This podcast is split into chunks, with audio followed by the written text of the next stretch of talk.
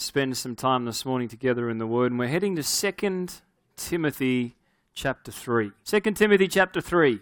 God willing, it is my prayer this morning that this will be a shorter than normal sermon. I thought there might be a unified chorus of amen. Turn to someone and say, I think he's just getting our hopes up.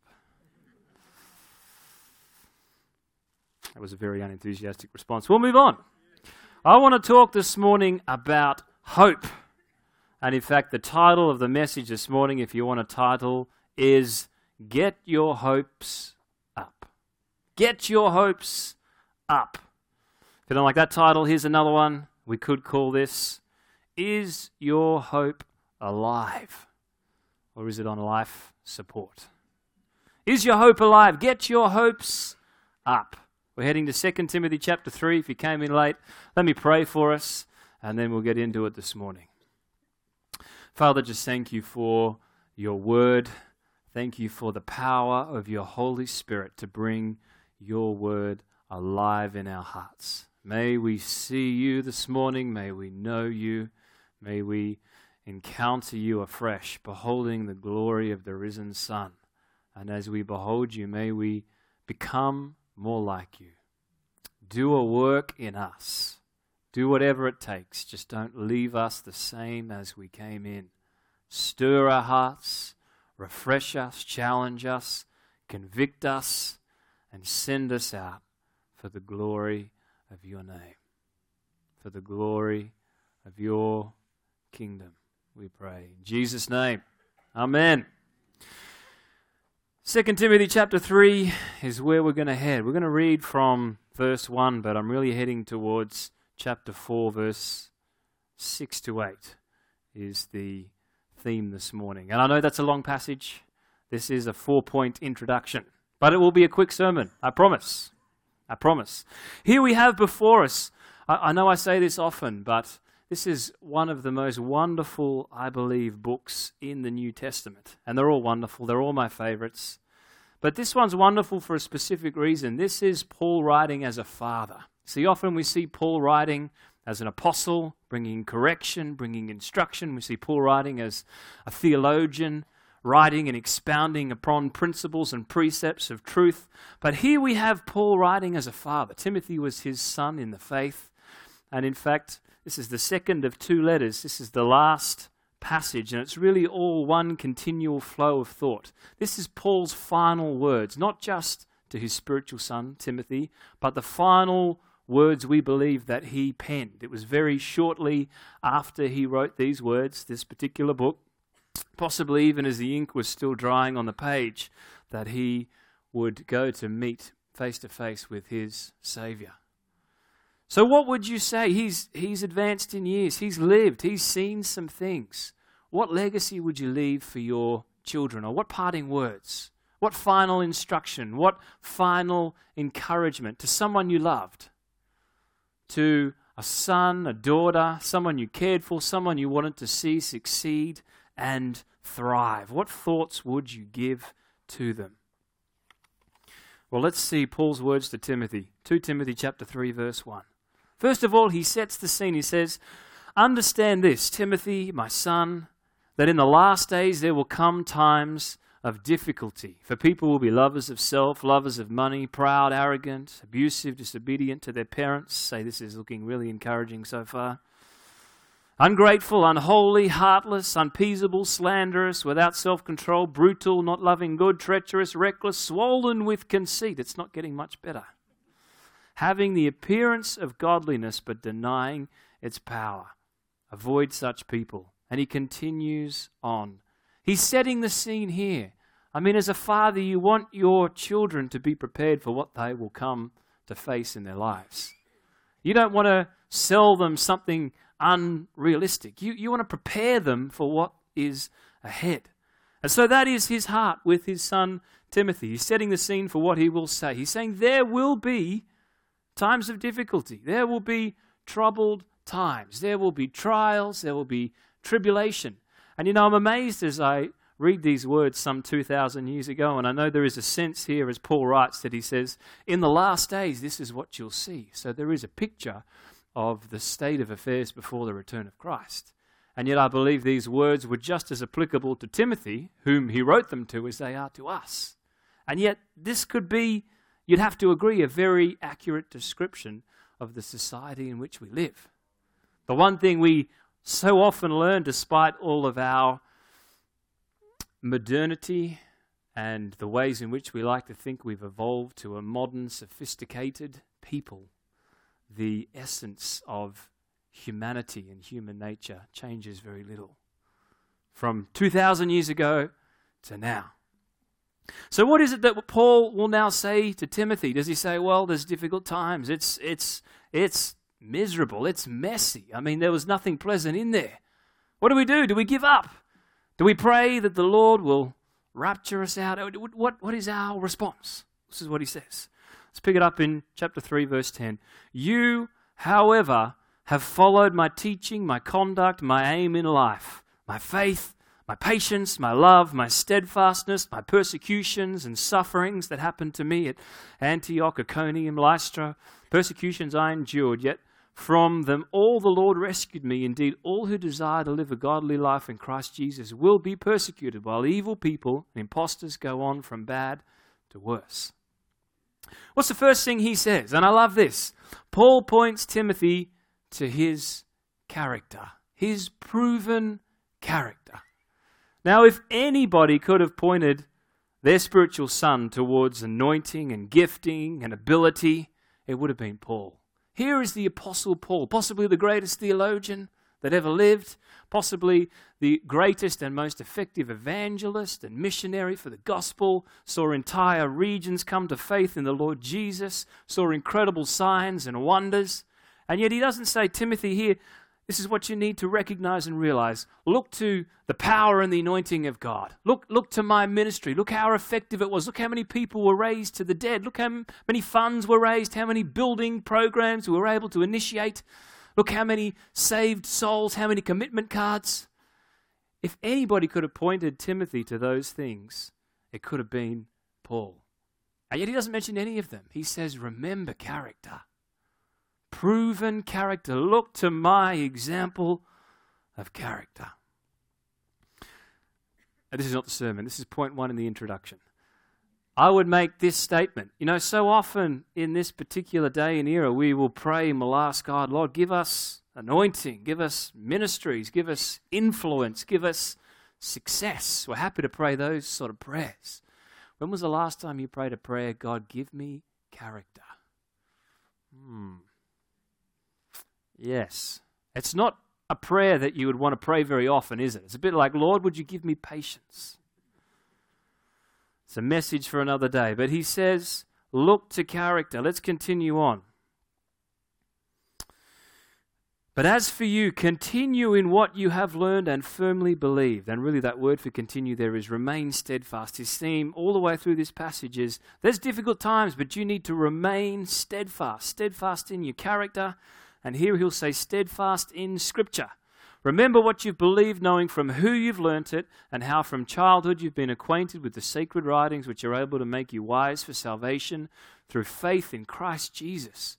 For all Scripture is breathed out by God, profitable for teaching, for reproof, for correction, for training in righteousness, that the man of God may be competent and equipped for every good work. He points Timothy to character, he points Timothy to Scripture. Build your life on the Word of God. This is not a museum artifact. This is the living, breathing, powerful Word of God, the firm foundation able to challenge, convict, exhort, inspire, correct, able to transform us by the renewing of our minds. You could never overemphasize the importance of the Scripture and the Word of God. And if you've read the newsletter article for this month, you'll probably gather that we're going to have a bit of focus in coming weeks on the power of Scripture, the purpose of Scripture. So we'll move on. He continues. So he says, character is important. Building your life on God's word is important. And then, chapter 4, verse 1, he says, I charge you. I command you. He doesn't suggest this. He says, I charge you. In the presence of God and of Christ Jesus, who is to judge the living and the dead, and by his appearing and his kingdom. This is a big charge coming right here. Preach the word. Be ready in season, out of season, reprove, rebuke, exhort with complete patience and teaching, for people won't listen to you. They'll turn away, he says, but always continue to do the work that you're called to do and fulfill your ministry. Reminds him of character, he reminds him of scripture, he reminds him of his calling, of his purpose. Remember, there's problems all around, but you are here for a purpose. You are put on this planet to proclaim the grace and the glory of the Lord Jesus Christ. Never lose sight of your calling. And that is the same for you and I. Different callings, but we're put on this planet for a purpose. That's point three in the introduction. And here we go. Point number four. All of that leading up to this final statement of the final instruction that Paul would give to his beloved son in the faith, Timothy. In chapter 4, verse 6, he says, For I am already being poured out as a drink offering. The time of my departure has come. I have fought the good fight. I've finished the race. I have kept the faith. Henceforth there is laid up for me the crown of righteousness, which the Lord, the righteous judge, will award to me on that day, and not only to me, but to you, Timothy, and also to all who have loved, longed for, some translations say, his appearing, loved and longed for the coming of the Lord Jesus Christ. What does he say? He gets to the end of this. I know it's an extended passage, his final words, but the context is so important. He's saying there is difficulties, there is struggles, things are going to come against you, but I'm standing here at the end of my journey. You're at the beginning of yours, but here is what I want to tell you with every fiber of my being. I want to encourage you that it's all worth it. It is all worth it. The good, the bad, the victories, the struggles, the trials, the toils of life.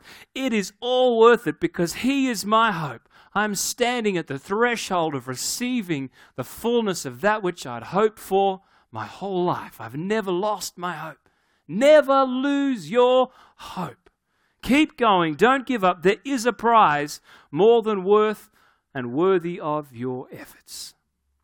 And I love the phrase here he says. In verse 6, he says, My life is being poured out as a drink offering.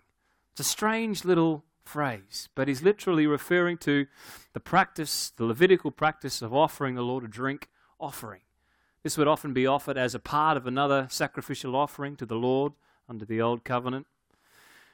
And the purpose of the drink offering was to make the offering itself be a pleasing and fragrant aroma to the Lord. That was its purpose. So he's saying, My life is a drink offering to the Lord.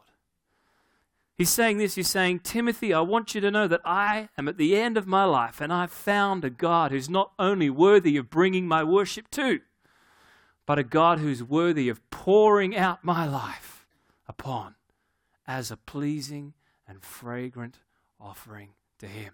I've never lost my hope. I've run the race. I've finished the faith. And my hope is in Him. And I want to tell you it's all worth it. It is all worth it. Difficult times are coming. Keep your hope alive. Never lose hope. Get your hope up. And I want to just stir our hearts a little bit and encourage us in this area of hope because it seems to me like hope in our current era, our current day and age, is a somewhat rare commodity, even rarer perhaps than an honest, integrous politician. Whereas hopelessness seems to be breeding quicker than the mosquitoes that are currently in my backyard. Probably yours too, after all the rain. The rain has come and there's mosquitoes everywhere. There's been some stuff happening, let's be honest, in and around our circumstance, in and around our planet. And yet, we are called to be in the midst of this, a people of hope. We are not hopeless because we have a hope.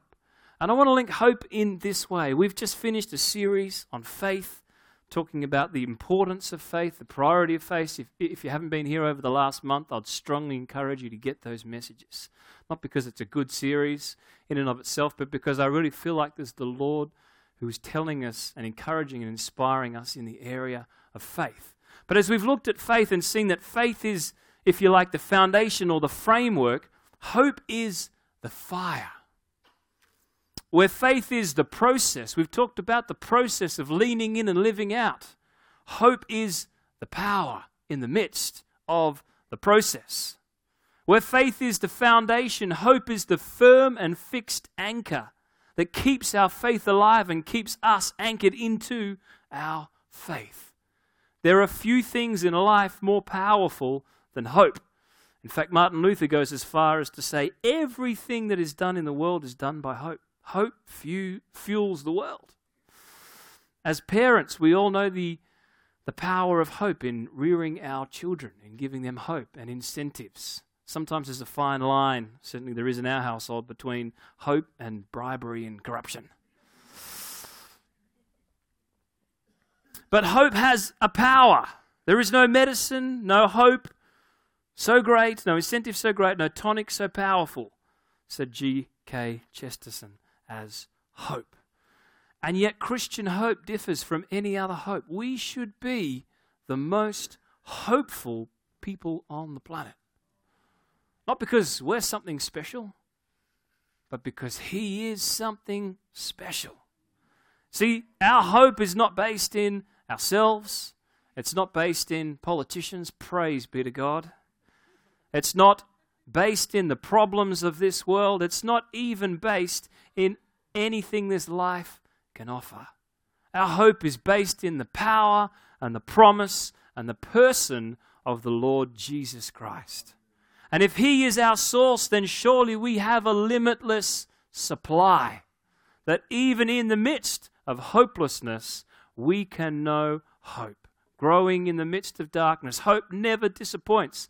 And I'm so convinced that one of the greatest gifts that we can offer the world is hope. In the midst of problems, when there's marriage breakdowns, when there's a diagnosis from the doctor, when things are hopeless, that is the Christian's opportunity, isn't it? Scripture says, always be ready, always be prepared to give an account of the hope, the hope that is in you. And I pray that that's what, the, and I believe that's what the world will see as hopelessness rises. They will say, What is that hope? What is that hope that's in the midst of your life? I, I see your circumstances. I see the hopelessness that is all around you, and yet I can see in your life there is a hope that's burning like a fire. What is that hope? And we can be ready to give the world that which they long for, that which they could never find, hoping in themselves, or hoping in politicians, or hoping in circumstances. We can only find that kind of hope, Christian hope, when we look for it in the Lord Jesus Christ. Life without Christ is a hopeless end, but life with Christ is an endless hope. So I want to encourage us get your hopes up. We say so often to our children, well, don't get your hopes up unless we want you to, unless there's incentive and bribery involved. But I want to encourage you get your hopes up. Keep your hope on fire. Is your hope alive? Because I believe that we are going to need it. If you don't already, we're going to need it like never before. As things around us get more hopeless, we are going to shine with the power of our hope. Let's look at one more passage, and then I want to give you three very short, quick keys. Turn with me to Romans 14 18. Here, Paul is talking about the great man Abraham. We've looked at his life a little bit in the context of faith. But what I want to see just very quickly is this link between faith and hope, because the two are so often mentioned together, and you can't really have one without the other. So, Romans 4, verse 18, it says this, talking about Abraham In hope he believed against hope. Figure that one out. Some translations put it in a little bit of an order. They say, Against all hope in hope, he believed. Against all hope, in the midst of hopelessness, when there was no hope around at all, still somehow there was hope, and hope produced belief, And as we see, the belief gave Abraham the faith to receive. So in hope he believed against hope that he should become the father of many nations, as he'd been told, Your offspring shall be. He did not weaken in his faith, even though his body was old, a hundred years, say that's really old, or when he considered the barrenness of Sarah's womb. No distrust made him waver concerning the promise of God, but he grew strong in his faith. We'll come back to that phrase. As he gave glory to God, fully convinced that God was able to do what he promised. Now, we've talked about that a lot in our series on faith. He who promised is faithful. What a wonderful revelation that is. But in the same way that we've talked about, faith receives the promise Hope believes. That's what he's saying here. Against all hope, in hope he believed, so that by faith he would receive. Hope keeps us believing until faith can do the receiving. I don't know if that helps. If it does, fantastic. So let's look at three different aspects of hope. I just want to encourage us about this area of hope. Number one, hope sees. And we see this in the passage we read in 2 Timothy. We see this in the book of Romans. Hope sees. It is hope that gives us the, be- the ability to look beyond the problems to the person and the power and the promise of Christ. It's what Paul says to Timothy. He says, Timothy, there will be difficult times. There will be hard things that will happen. But I'm telling you, I've run the race. I've been there. It is all worth it. Never lose your hope. Look past the problems to the purpose and the power and the promise of Christ. I know I share stories about my young children many times, but someone recently, it was at the newcomers' lunch, actually said, Oh, I love your stories about kids. So that gives me permission to share a few more. Not that I need it anyway.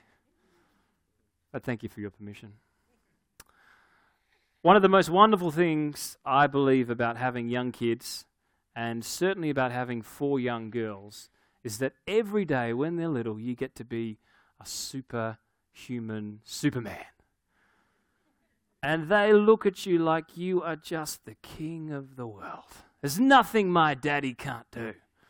They'll be struggling along trying to lift a toy, and I'll come along with two fingers. Daddy, how is it that you're so strong?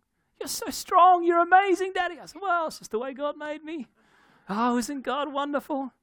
It's nothing like young kids to give you a inflated opinion of yourself.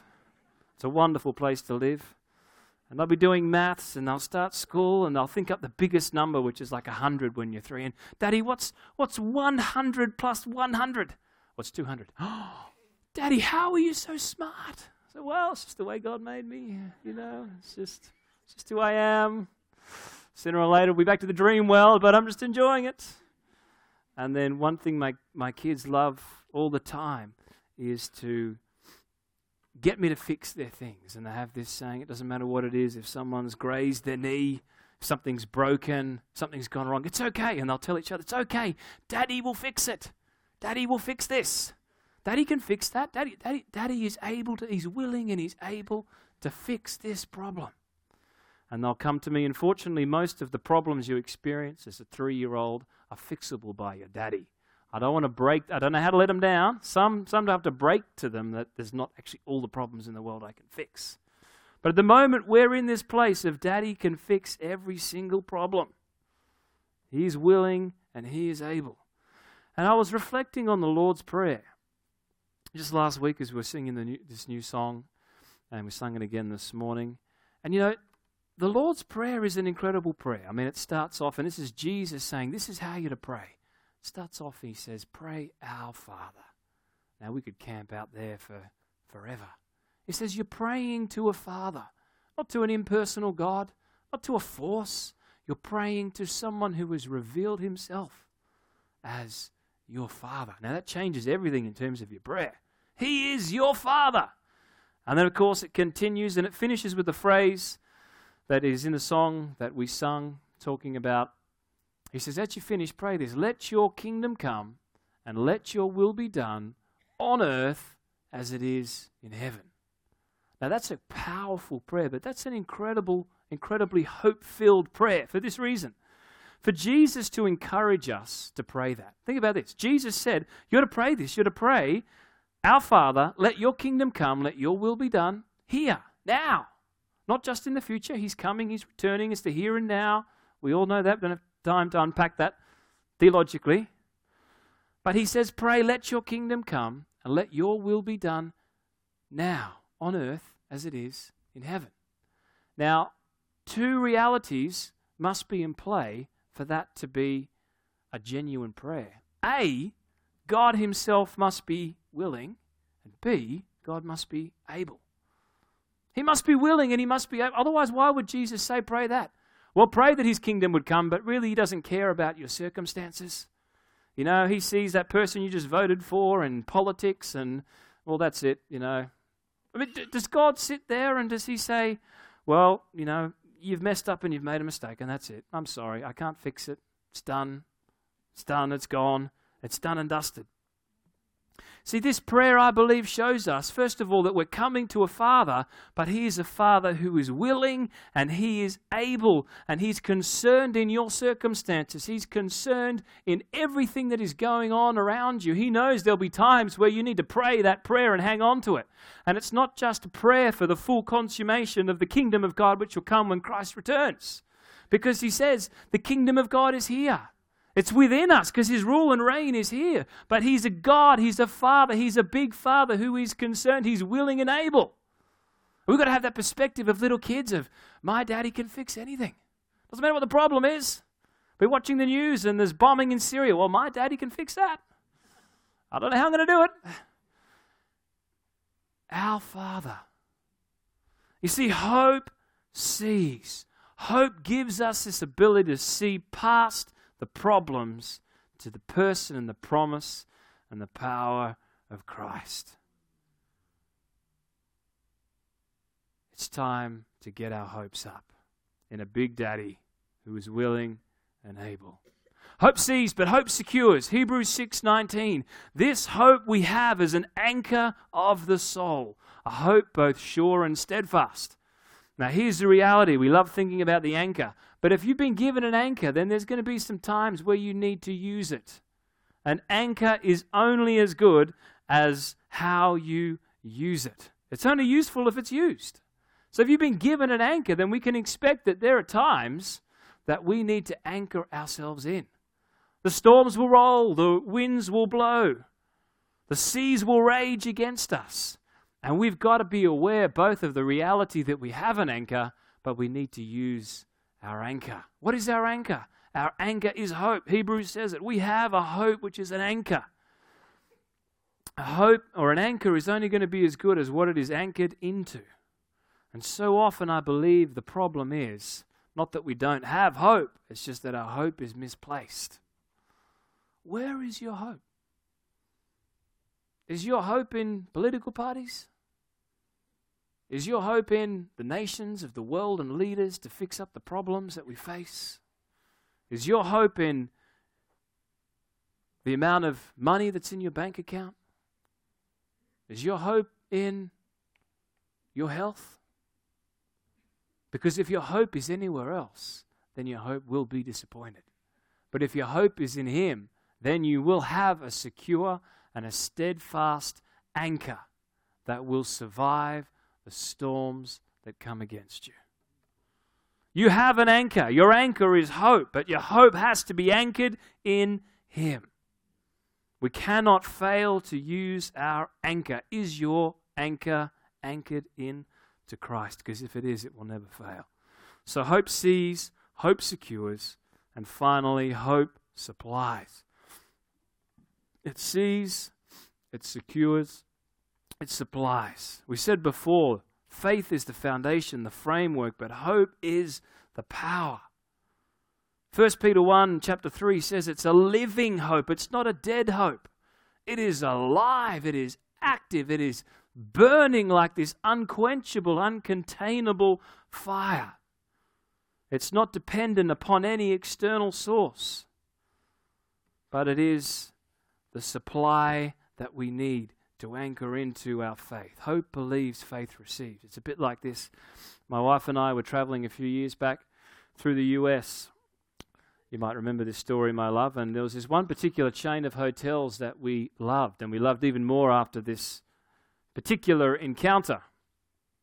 But we, we had uh, come to like this chain of hotel. We found one in the city that we were in. I think we were in just outside North Carolina at the time.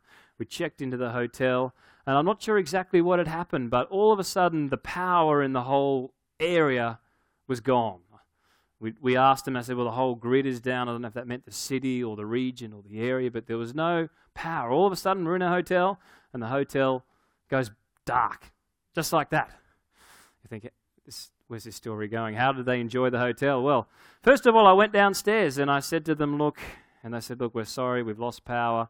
I said, that's okay, have you got a torch? And she looked at me a bit funny. Maybe there's any Americans in the room that understand. I said, you know, a torch. I want a torch. Is there a torch? We're, it's dark. We want a torch. And she looked at me very strange, like I was a terrorist. And I said, You know, a torch to bring light. She said, Oh, a flashlight.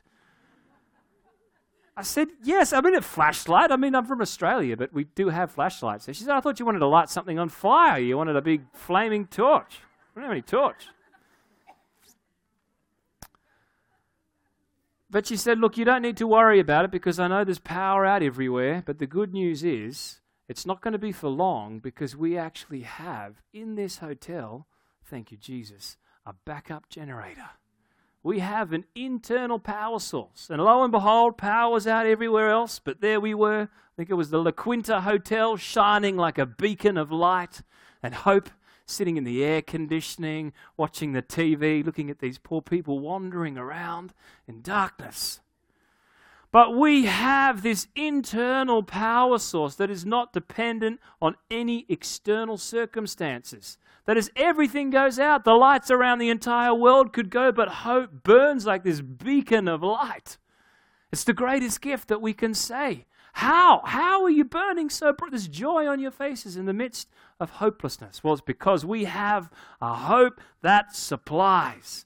It sees and it secures us in and it supplies in the absence of any external circumstances. It is time to get our hopes up. How alive is your hope? And I feel particularly as believers, we need an injection of hope. We need this renewal of the hope.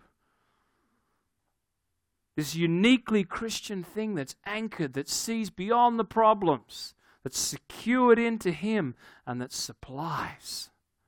That we would be the most hope filled people on the planet. Romans 15 13. What a wonderful invitation this is. It says this Now may the God of hope fill you some translations say the God of all hope. May the God of all hope fill you with all joy and all peace in believing that you may abound in hope through the power of His Holy Spirit. How many of us want that? Let's be a people who abound in hope. And this morning, I want to pray for us as the worship team comes up as we uh, conclude the service. And we don't always do this, but I, I just specifically feel that I would love to pray for anybody who feel like they need a fresh infilling of hope. A fresh, that's, that's what this invitation here, it says, may the God of hope fill you. May he fill you afresh with that fire that will never be quenched that will see, that will secure you, and that will supply whatever you need. Supply you to believe until faith can receive the promises of God. So if that's you, I just want you to come up the front. Worship team's going to pray, and I just want to pray mm. over you. And then if you have other prayer needs, you're very welcome to come forward as well. But let's just stand together as we conclude.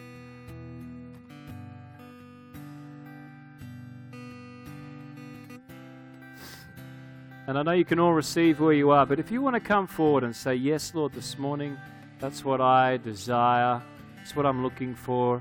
Lord, would you fill me afresh with hope? Might be a top up, or it might be that you genuinely feel like your hope is on life support. Just come, come forward. He can do it. This is about just saying yes to Him, Lord. What I need is your hope afresh. And as you come forward, I'll just give you a moment to do so. Just put your hand on your heart.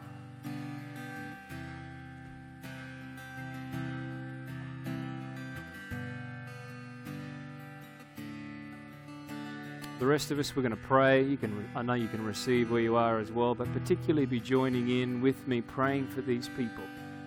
The prayer team wants to come and just start moving around as well and laying hands on people. But Lord, as we bring this conclusion, the, the service to a conclusion, Father, I just thank you that you are the God of all hope. What a revelation that is. You are the God of all hope. Not just a little bit of hope, not just enough hope, but the God of all hope who invites us to lift up our eyes, to see, to secure, and to be filled with the supply that comes from your hope. And I just want to pray right now for each and every one of these people, specifically up the front, who has come forward for a fresh infilling of hope. And I pray, just as Romans 15 invites us, that the God of all hope would fill them afresh this morning, even right now. If you're up here, just allow the Lord to fill you afresh with His hope through the power of your Holy Spirit. Lord, this is the work that you've promised to do in our lives. And I pray that there'd be an ability, even as they come forward this morning, to look to you, to look past the problems, to secure themselves in to you who is the God of all hope, and to receive afresh the supply of your hope. Just stir that up in their hearts afresh. Just let it come, we pray. Fresh hope, fresh hope. Father, may we abound in hope. May we abound in hope. We pray in the name of the Lord Jesus. So if you're up here, just keep receiving. I'm going to come around and just lay hands on you, as will the rest of the prayer team. If you have other prayer needs, why don't you come out to my left or your right and we can pray for you about those. But I specifically want to lay hands on the people up here who've come forward to respond to that invitation of hope. The rest of you, bless you this week. May you go forth and abound in hope. Amen.